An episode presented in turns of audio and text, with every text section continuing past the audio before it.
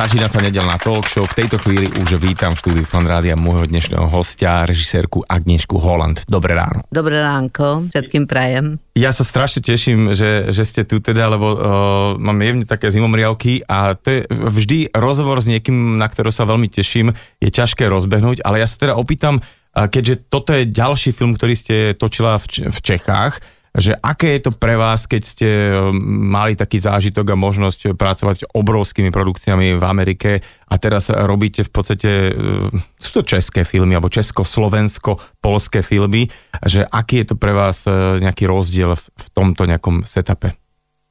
No viete, rozdiel je taký, že lepšie sa mi robí v Čechách, než uh, v iných zemiach. A myslím, že to je tým, že E, tie štáby sú veľmi profesionálne a môžu sa srovnávať, aspoň tie, s ktorými som mala šťastie robiť, môžu sa srovnávať s dobrým profesionálnym americkým štábom, ale zároveň sú nejaké slobodnejšie a také hravejšie a môžu si ľudia ukázať svoju predstavivosť a svoj názor, e, aniž by to bolo tako ako na vojne je, že e, priesná hierarchia, kto má právo sa vyjadriť, a kto nemá. Takže je tu tá profesionalita amerických štábov a taková určitá hravosť a určitá sloboda a partnerstvo uh-huh. tých slovanských štábov ako polských, lebo... To som sa chcel opýtať, či je to všeobecne v Európe inak, alebo skôr to je taká, že fakt tá slovanská vlastnosť, taká možno... Vy ste to povedali e, pred premiérou tu na Slovensku, že uh, z tých slovanských uh, štábov mm-hmm. a hercov ide akási neha, to sa mi strašne páčilo. Čiže je, je to tam niekde v pozadí, že okrem toho, že tí ľudia vedia, čo majú robiť, je tam aj taká tá, ten, tej kus nehy, hej? Áno, áno, myslím, že teda výrazne to cítim. A je to, je to specifické práve pro Čechy, Slováky, Poliaky. E, keď som krútila v Nemecku, alebo, alebo vo Francii, alebo v Škótsku posledne tiež, tak to tam nebolo. Mm-hmm. To bolo oveľa pracnejšie nájsť takú kamarátsku a takú dôveryplnú úroveň, aby som vedela, že všetci sa cítia nejak dôležití. Že ľudia nemusia sa prebojovávať, že ja, ja tu na som, ja mám pravdu, ja som dôležitejší, ale že, že sa vzájomne akceptujú a pre tá neha je tiež v tom, že je taký veľký rešpekt a taká príjemnosť z toho, že sú, že sú pohromade. No v tomto, v tomto českom štábe poslednom to bolo už, myslím, výjimočné úplne, lebo furt všichni chceli robiť nejaké oslavy.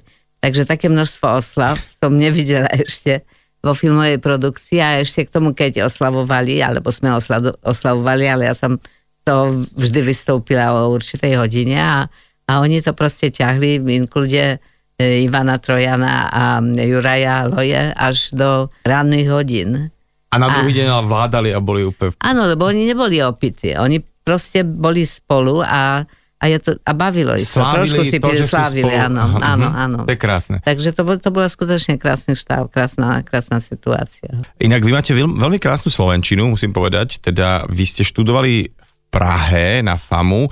A vlastne prečo v Prahe, keďže viem, že vo Varšove sú tiež veľmi dobré školy? Ja som mala takú biografickú škvrnu pre komunistov, lebo môj otec bol zatknutý a spáhal sebe vraždu behom výslechu a bol to ako známy novinár, takže a exkomunista, takže to proste už, už to bolo, že som, že som mala v tomto, v tomto svojom, tej svojej biografii niečo také, že do tej ostroje odsledovanej školy, ako bola škola v Lodži, by mi asi nevzali, nezobrali. A tiež tento rok, keď ja som sa rozhodla po maturite hneď ísť študovať film, tak nebolo možné tam prísť iba po maturite. Oni vyžiadovali nejakú inú vysokú školu predtým. Mm-hmm tak to boli dva také vnejšie dôvody, také proste ako technické určitým spôsobom.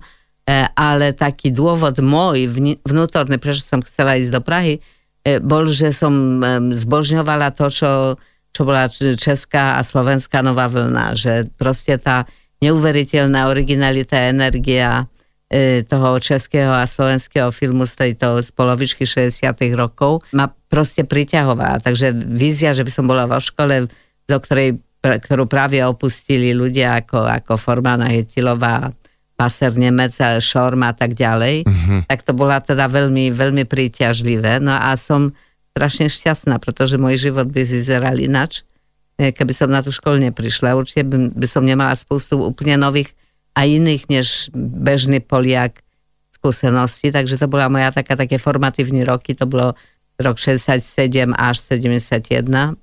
E, a na to sa veľa udalo v tomto období. Politický, umelecký, filmársky, e, súkromne tiež. Ja som si zobrala spolužiaka, e, ktorý je Slovak teda.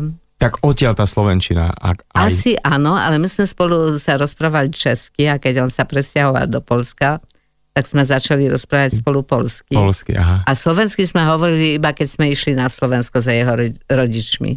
Tak to vždy, vždy bolo, keď sme ako prekročili hranicu, tak zmenili sme rieč na slovenčinu. To veľakrát majú takí ľudia, ktorí žijú v, e, v inom kraji a majú nejaké nárečie, že e, zrazu telefonujú domov a v tej sekunde sa prepnú do, do toho dialektu, e, čisto už mm. ľudia z východu alebo z Oravy alebo kde ako. Ale to je naozaj o tom období, čo ste hovorili po, tých, po tom 68. alebo vôbec v tom období, že sa tak hovorí, že niekedy sa 100 rokov nedieje nič a potom za pár rokov sa udeje 100 rokov tak práve mm. asi práve sa, toto bolo taký zlomový moment pre Československo ako také a veľa sa tam stalo. A vy vo veľa filmoch sa ako keby vraciate náspäť v rámci nejakej histórie a sú to vždycky nejak také udalosti, pozadí nejakých zlomových momentov v rámci e, histórie ľudstva. Že je to pre vás taká možno kľúčová vec, keď vyberáte nejaký scenár, že okrem samotného príbehu nejakých hlavných postav aj tá, to, tá druhá línia? No to je jedna línia v mojej filmovej tvorbe, lebo ne všetky moje filmy sa odahrávajú na, po, na pozadí, teda s pozadím nejakých dôležitých historických udalostí a politických. Ale urobila, je... film, urobila som teda film Tajemná záhrada pre deti. Okay, áno. E, urobila som e, film e, Celkové zatmienie o Lás Verlena Remboda Urobila som film o Beethovenovi, urobila som adaptáciu Henry Jamesa Washington Square. Och, tých filmov bolo naozaj veľa a Dobre, dobre, takže nemusí to vždy byť len s tým nejakým historickým pozadím. Aké sú vaše kritéria pri výbere látky, scenára, ktorý chcete točiť? Lebo uh, môžu byť určite aj také scenáre, ktoré sa vám páčia a dajme tomu si poviete, že tak dobre, je to pekné, ale to by som si radšej pozrela v kine, ako to budem natáčať. Presne ste to povedal. Je dosť veľa látek, ktoré čítam a ktoré sa mi páčia. Myslím, že to bude zaujímavé, ale hovorím, radi, radšej si to pozriem, než to budem robiť. To je vždy také vážne také... rozhodnutie, lebo film mm, so seriálom to je iné, keď nejakou, niekoľko epizódiek nejakého seriálu zaujímavého sa rozhodnem robiť, tak mi to zoberie pár mesiacov života, ale film to je nieko, niekoľko rokov života mm-hmm. a čím viac ako stárnem, tým tie roky sú vzácnejšie. E, a tak je to rozhodnutie po každé. Musím a, a váham a neviem, a či, a či áno, či nie. No a proste musím sa odovzdať svojej intuícii. Keď niekto ma skutočne, niečo ma skutočne priťahuje a v poslednej dobe, áno, to je pravda, priťahujú mne viac ako politická téma. Niekedy sú usadené v histórii, v minulosti, ale tá minulosť je furt prítomná, podľa mňa. Ja som prečítala prednedávnom takú Faulknerovú vetu z nejakého románu, keď hovoril, minulosť nie je mŕtva a možno vôbec to nie je minulosť.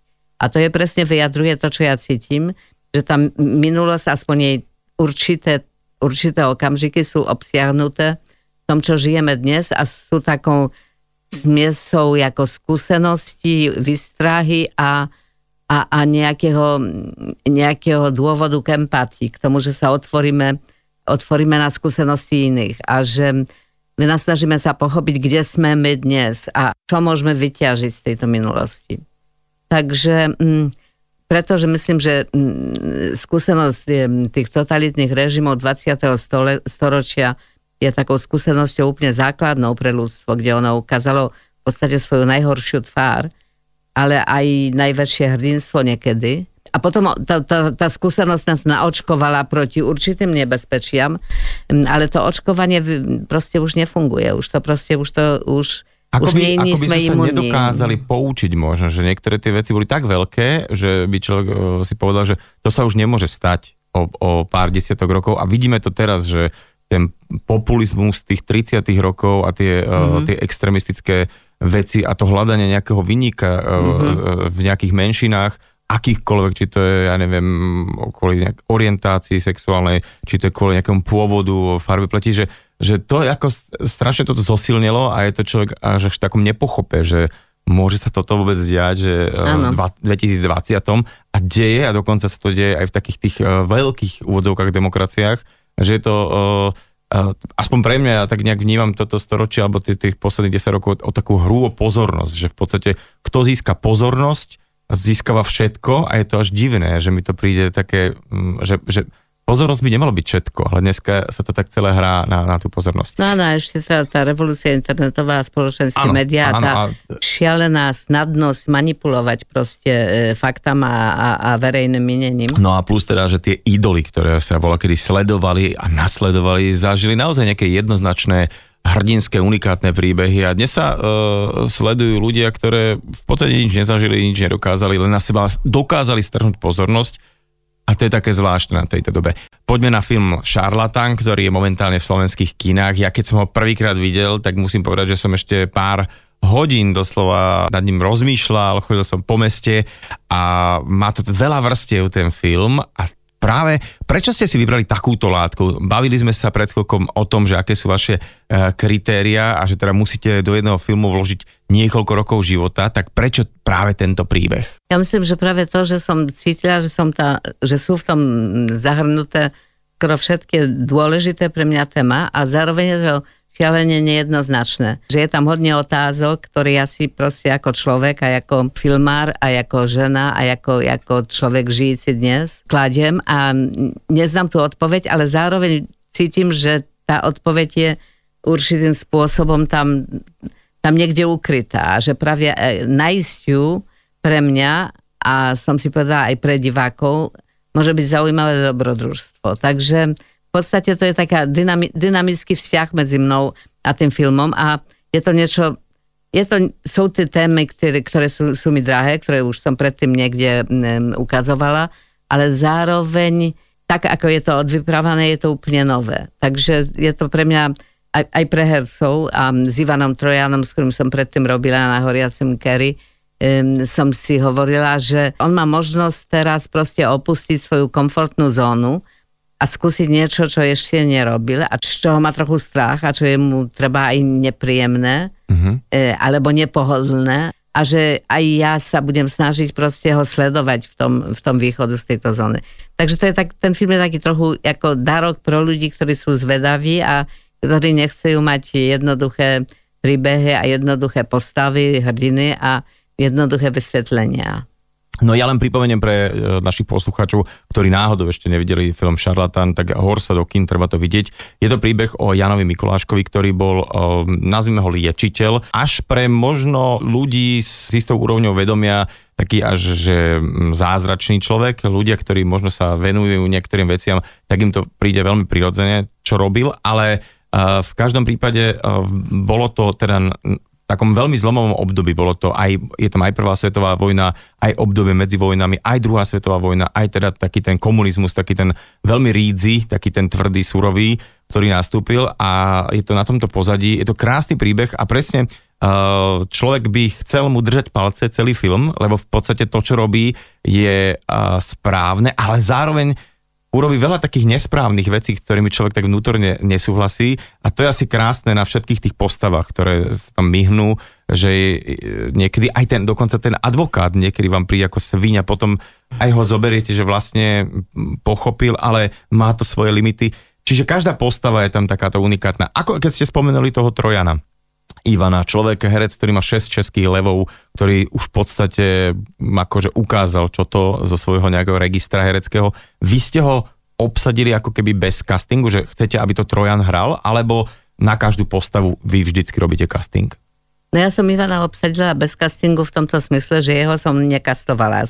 Od začiatku som tušila, že chcem, aby on to hral, ale aby som si bola istá, tak som ešte vyskúšala niekoľko skvelých hercov, ktorí súhlasili proste urobiť skúšku a každý z nich mi niečo doniesol, niečo mi priniesol, takže to v podstate som trošku ich zneužila, môžem povedať, lebo som e, som sa inšpirovala nejakými vecmi, ktoré oni mi ukázali behom tých skúšok. A potom ste ich uh, implementovali a, do Trojana, hej? A potom, potom áno, e, ist, istým spôsobom. No tak to, tak to funguje. Žiaľ Bohu, režisér je taký zlodej zlodej ľudských duší a vlastností a, a nápadov. Um, a, a, a, a to som pochopila, že, že, že nemôžem prestať o tom na toho Ivana myslieť a že on v podstate je tá postava.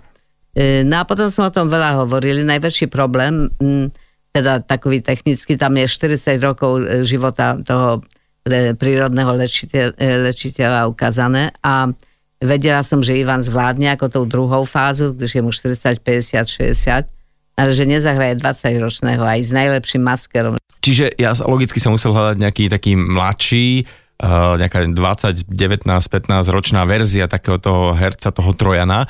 Takže ako ste to potom vyriešili?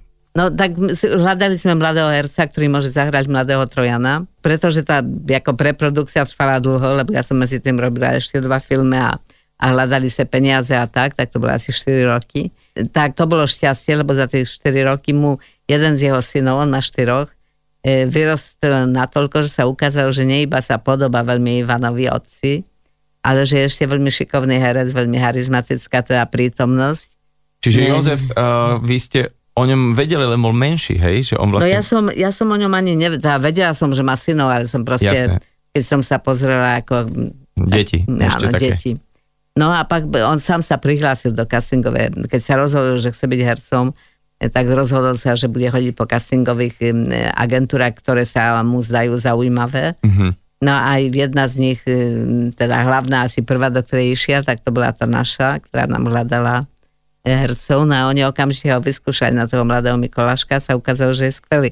Takže toto je, musíte ako režisér mať sakra šťastie, aby sa proste tak objavilo. Čiže to že, sa tak áno, podarilo úplne náhodou, že nebolo áno, to ten plánované. Scorsese musel proste milióny urobiť, aby ich nejak, áno, áno. E, nejak ja, zmenil. Ja a som ja som to mala... dokument, že, mm. ako, že koľko počítačových inžinierov, že ako na tom vlastne oni boli happy z, to, z, toho, z tejto technickej stránky, že takéto niečo sa ešte nedialo ale ako divák mi to bolo také, že som to odpustil, ale nebavilo ma to, e, priznám sa. Čiže toto bolo veľmi krásne, že ten Trojan tam mladý vlastne e, Poďme na Juraja Loja, lebo, lebo to ma veľmi zaujíma. Je to Slovák, je to kamarát a on je tu taký známy seriálový herec, e, má takú tú seriálovú slávu, ale tu sa ukázalo, že on vie naozaj že zahrať. Že teda, tuto mi nevadilo absolútne nič, nič ma nevyrušovalo a presne e, dokonca to je tiež taká postava v tom filme, síce možno vedľajšia, ale taká, že som sa v nej veľmi dlho nevyznal, že o čomu ide?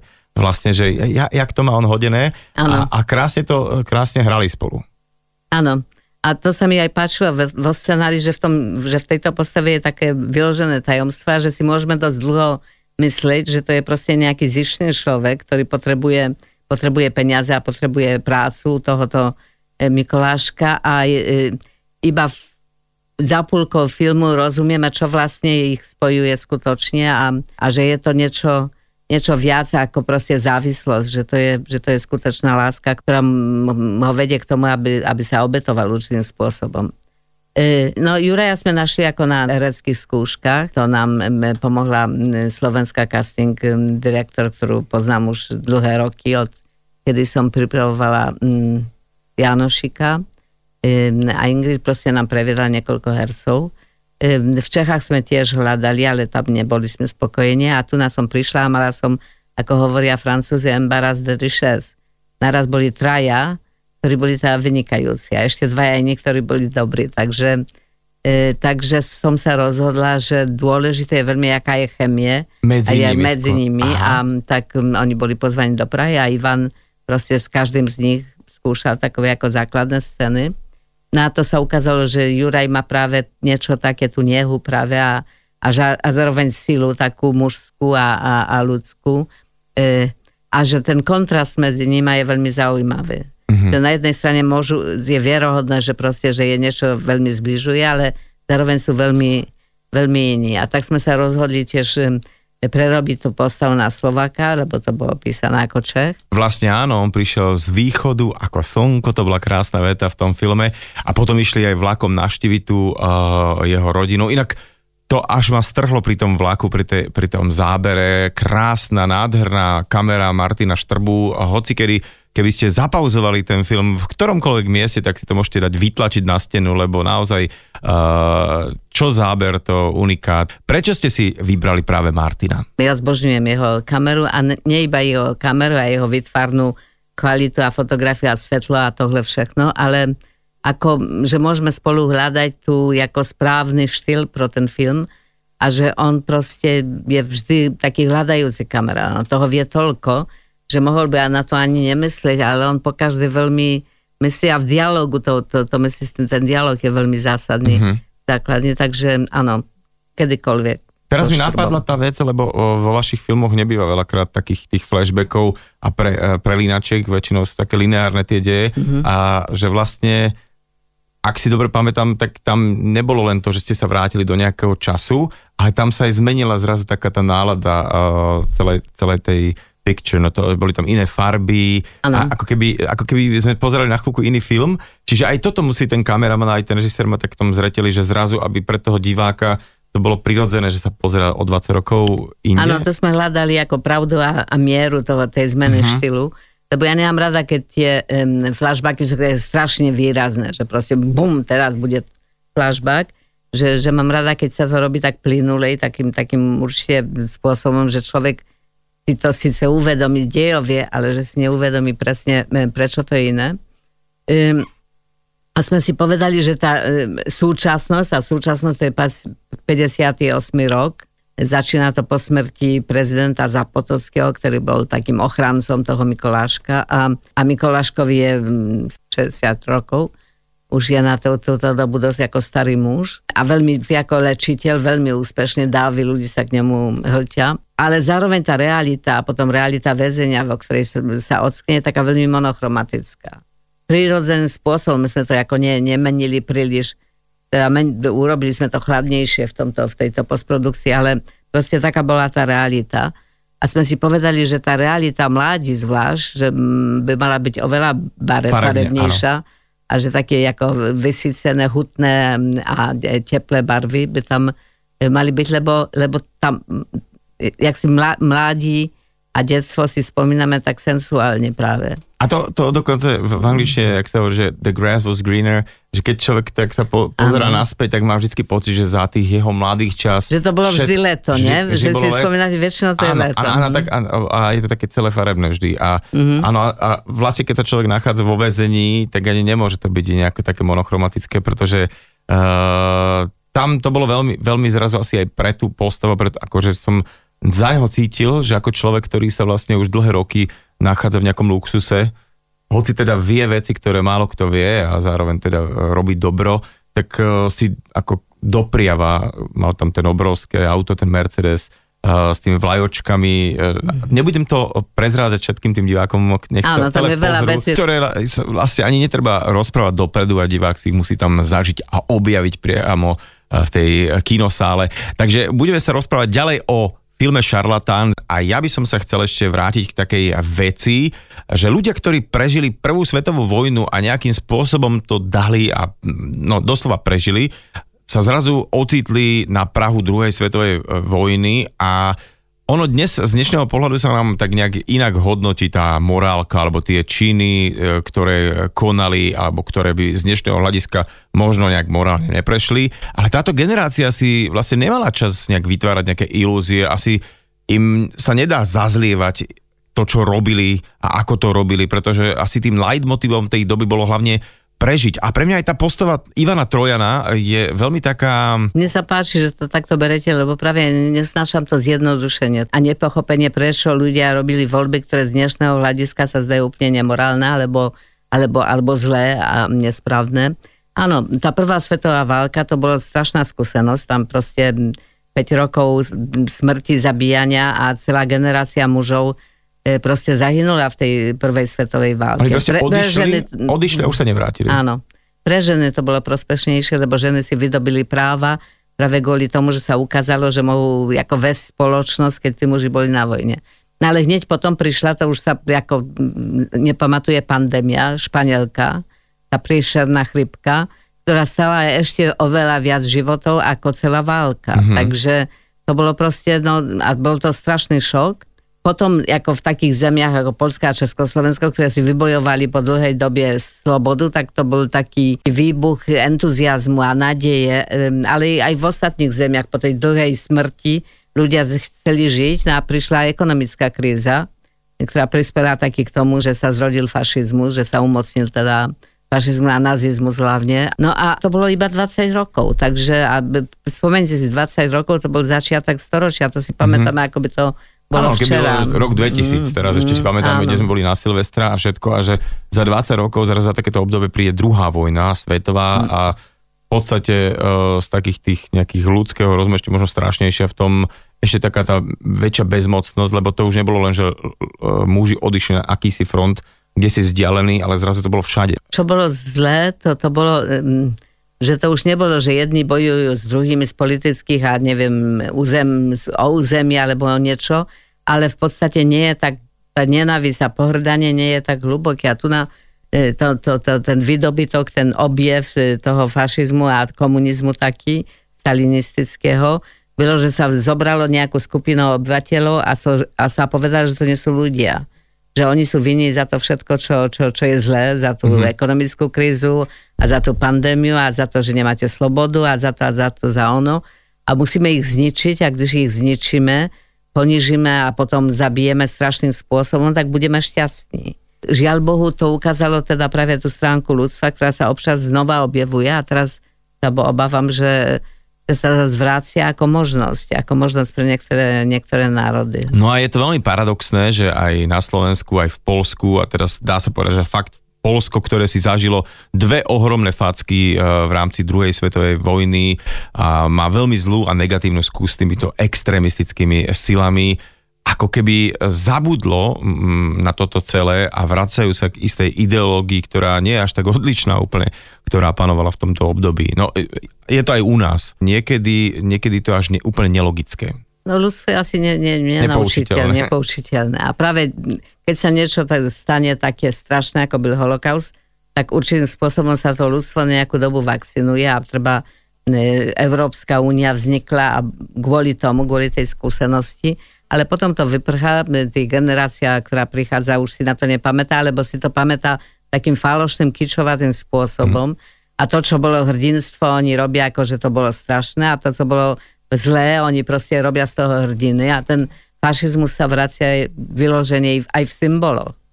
E, no ale zároveň, aby som bola optimistická, môžem povedať, že po, každej tako, po každom takom páde e, sa robí taký, taký kruh a práva ľudské sa rozširujú. Uh-huh.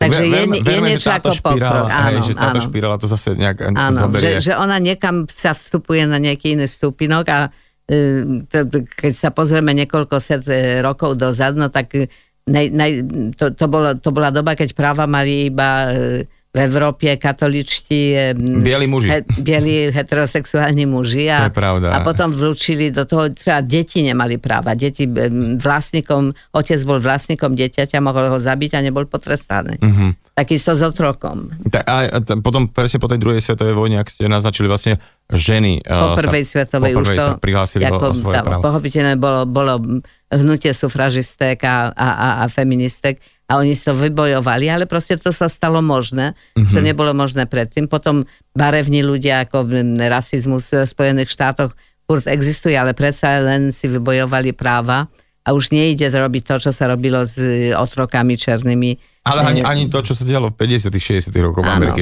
keď o to ide. Áno, že, že, že vaša učiteľka, ktorá je černá, nemôže ísť na záchod s vama, áno. Poďme späť k filmu Šarlatán. Mňa uh, zaujalo v jednom rozhovore uh, s iným filmárom, ale on to tak hovoril, že vlastne keď ten film vzniká, je to čosi ako jeho nejaké nové dieťa.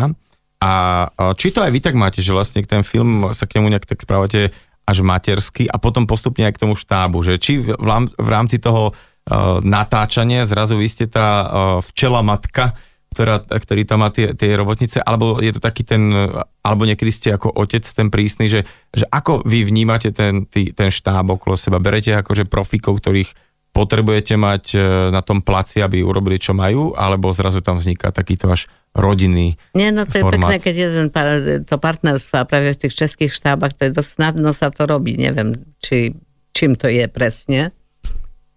Myslím takovým demokratickým postojom tej spoločnosti, čo ma e, uchvatilo už, keď som prišla na školu, bolo, neviem, 17 rokov a som uvidela, že E, idem do hospody a sedia u jednoho stolu profesor, univerzitný profesor a, a, a zedník a proste pijú spolu a, a hovoria spolu.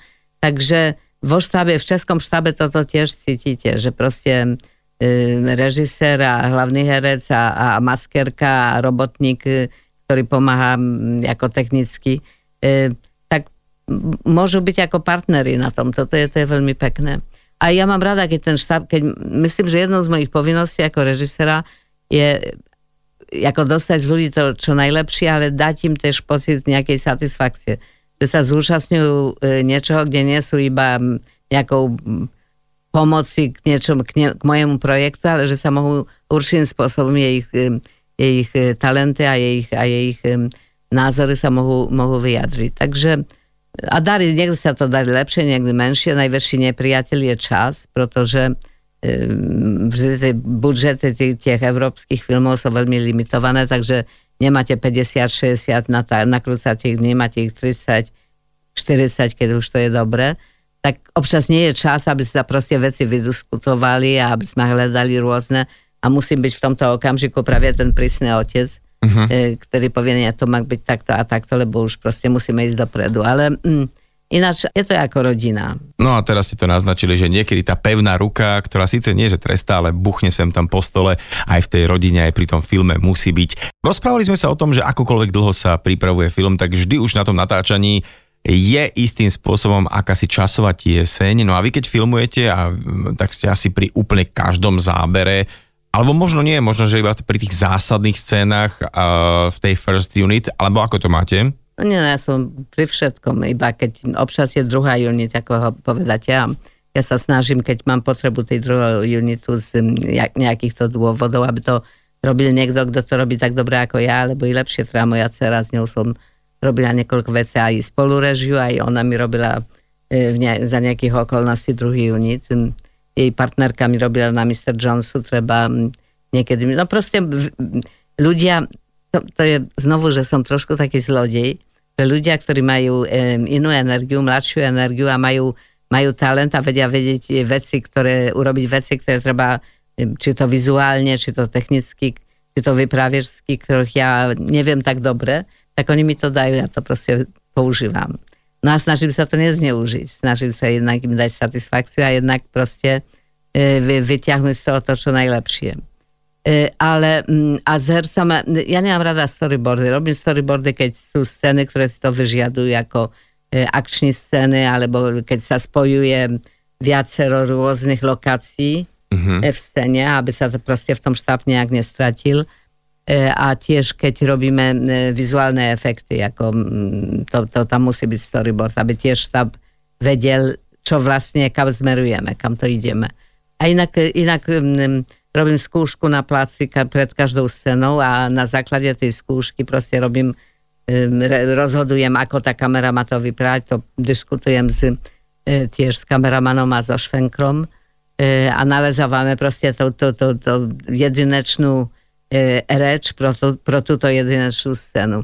S hercami, a skúsime, skúšime s hercami tiež, oni sú pripravení pochopiteľne, ale tiež sa pripravujeme s tými nej, nej, najdôležitejšími behom e, príprav robíme skúšky a analýzy týchto vecí. Takže... Čiže tie všetky scény, ktoré vidíme, tak mm. už vy máte niekde na, na sucho vyskúšané, že už sú, už sú odrozprávané, už sú možno aj odohraté a aby potom sa šetril čas na samotnom tom pláce. Že Nie už... všetky, ale tie najdôležitejšie, tie áno. Mm.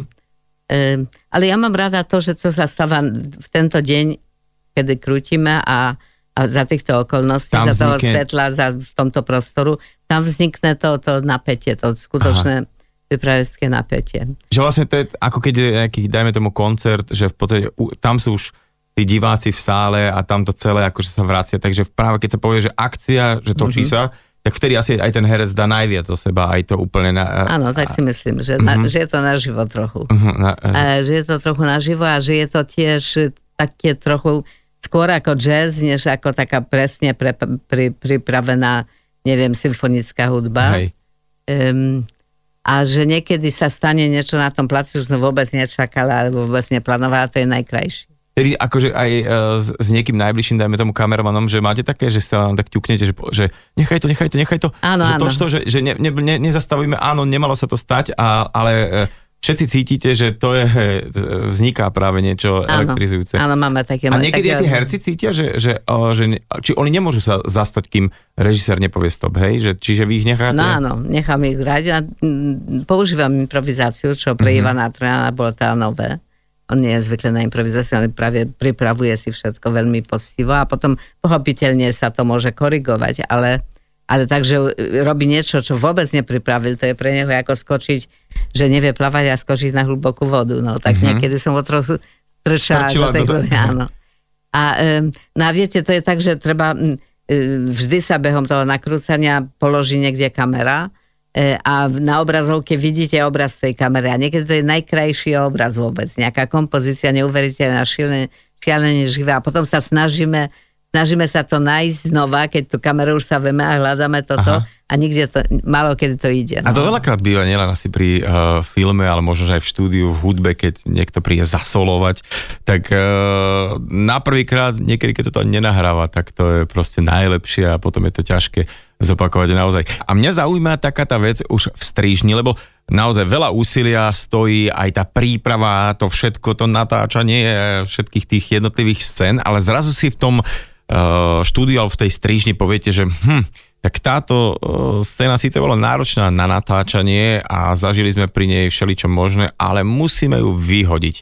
A, aký je to pocit, alebo ako s týmto viete nejakým spôsobom fungovať, dealovať? No niekedy, keď scéna je nepodarená a nie je nezbytná úplne prodej, že sa mm-hmm. to môže nejaký ináč odvyprávať, no tak ju vyhodím s ľahkým srdcom. Ale niekedy scéna je veľmi pekná, ale cítim, že je trochu naviac, alebo... Hm, že ten film je príliš dlhý. Tiež väčšina mojich filmov sú dlhé. E, a keď film prekročí dve hodiny ako premietania, tak to je veľmi náročné potom ho distribuovať a, a predať do, do, do ako svetovej distribúcie. Tak snažím sa, aby sa v tých dvoch hodinách udržaj a niekedy to proste nejde. Mm-hmm. A niekedy mi príde, treba, to som mala dva razy, E, s Európou, Európou, že už bylo úplne hotový, už bol proste, sme urobili, ukázali sme to pred premiéry a tak. A ja som naraz pocitila, že začiatok je príliš ťažký, že je taký, že má ťažkú prdel, že by sa to mohlo skrátiť. A mala som skvelú francúzskú producentku a ona povedala, dobre, no tak vrátime sa do strižne a to skrátiš. A keď som skrátila ten začiatok, tak naraz uvidela, že tam nie je balans a že si je zapotreby skrátiť ešte a ešte a skrátili sme asi 40 minút, sme vyhodili z toho filmu. A, a myslím, a už to že bolo ho, v podstate hotové, už to bolo Už ako... to bolo úplne hotové, mm-hmm. áno, to bolo už ako, už bola kopia e, filmová teda. No a myslím, že to vyšlo tomu filmu na prospech, že áno, jeho áno, potom že, úspech bol tiež bol... preto, že mal taký práve takú spížnosť toho rozprávania. A u Mr. Jonesa predchodzí film som ukázala na festivalu v Berlíne ten film a furt sme sa snažili ísť po dve hodiny, ale nešlo to tak. To boli dve hodiny 20. A na tej projekcii v Berlíne, kde prvýkrát sme to videli s takou veľk, veľkým sále, s veľkou e, plným, e, plným e, ľudí, som pocitila, že to ide, že by sa to mohlo že skrátiť. Viete, že, by to, áno, by to mohlo... že viem kde. Mhm. Aha. No že niekedy to ne, nejde v strižni, ale až no keď proste, si áno, je to proces. Na... No a mhm. to, pozerať sa vám to zdá dobre, ukážem to nejakým ľuďom, oni mi nič ako nepove, nepovedia, že, alebo povedia niečo, tak urobím, ale, ale, ale neviem proste. Zdá sa mi, že to je práve správna forma a pak naraz to uvidím s odstupem a, a to obecenstvo, obecenstva ide určitá energia tiež, ktorá spravia, že, že sa na to diváte, pozeráte s odstupom. Mm-hmm. No a viem, no tak dva sa mi to stalo a pokaždé to ako tomu filmu pomohlo a, a jeho jak si distribučná kariéra sa okamžite stala mnohem snažšia. Keď ste na, teraz naťukli ten eh, Berlín, tak práve tá premiéra, tento rok bol veľmi zvláštny, lebo tá premiéra toho filmu sa udela v Berlíne na, na festivale a teda ja som si čítal vlastne potom nejaké výstupy, že z 340 filmov bol prvej desiatke najhodnotnejších tých, eh, ten šarlatán ako taký, že to bol úplne že fenomenálny úspech a dokonca aj pre takých otrlých hercov ako práve Ivan Trojan, že to bola taká nálož, že e, účinkuje v nejakom filme, ktorý až takto zarezonoval a e, medzi ľuďmi. Aké to bolo nejak tak uchopiť, že zrazu ten film dlhých veľa mesiacov mm-hmm. sa mhm. musel odložiť a celé sa to takto posunulo na koniec augusta? No viete, hlavne som sa bála, či kedy, či, či vôbec vidia, ako to bude vyzerať, či kina budú fungovať a to sa stalo s týmto filmom a s predchodzím, ktorý v tejto istej dobie... Ma, Mr. Mal, Jones. Mr. Jones premiérovať vo Francii a ve Spojených štátoch a v Japonsku a, a naraz sa to zastavilo všetko. Mm-hmm. No Mr. Jones našťastie, našťastie vo Francii to pustili v kinách hneď, keď skončil ten lockdown a urobil neuveriteľný úspech. Bol číslo jedna z nových filmov vo francúzských kinách a urobili sme niekoľko stoviek tisíc divákov. A v Amerike to dali ako na VOD a na streaming a, a tam tiež na tom streamingu má skvelý skor a skvelé kritiky. Takže niekedy proste máte šťastie a ten film nejak prožia, sa viac ukáže, že v tejto divnej, ťažkej dobe naraz diváci sa na to pozerajú viac, mm-hmm. než keď doba bola viacej menej normálna. No a dúfam, že so šarlatánom tak bude, ale nevieme to, to je veľká neistota. Pre mňa, či film sa ukáže v marcu, že sa ukáže, neviem, o pol roka, tak to nie je tak dôležité. Pre producentov a distribútorov je to strašné, je to strašný nervák. Uh-huh. Takže ja som s ním veľmi súcitila a súcitila, kvôli tomu som tiež tu naprišla, aby som do Prahy a do Bratislavy, aby som čo môžem urobiť, aby pomôcť. A my aby... si to e, veľmi vážime a musím povedať, že pre mňa to je veľký zážitok aj celý tento rozhovor a ja teda fakt e, ľudí pozývam veľmi úprimne teraz do kina na film Charlatan, lebo, lebo je to a za túto sezónu určite, ak potrebujete vidieť zo pár filmov, tak toto je jeden z takých tých zásadných ak máte radi filmy, nielen kvôli svojmu príbehu, ale kvôli všetkému, čo tam uvidíte. Takže tešíme sa z toho, že ten film teda je v kinách, je v distribúcii. Ja vám veľmi krásne ďakujem za váš čas. Viem, že to máte teraz nabité za vašu energiu a že sme si ju takto navzájom vymenili. Anieška Holan. Ďakujem a pozývam do kina.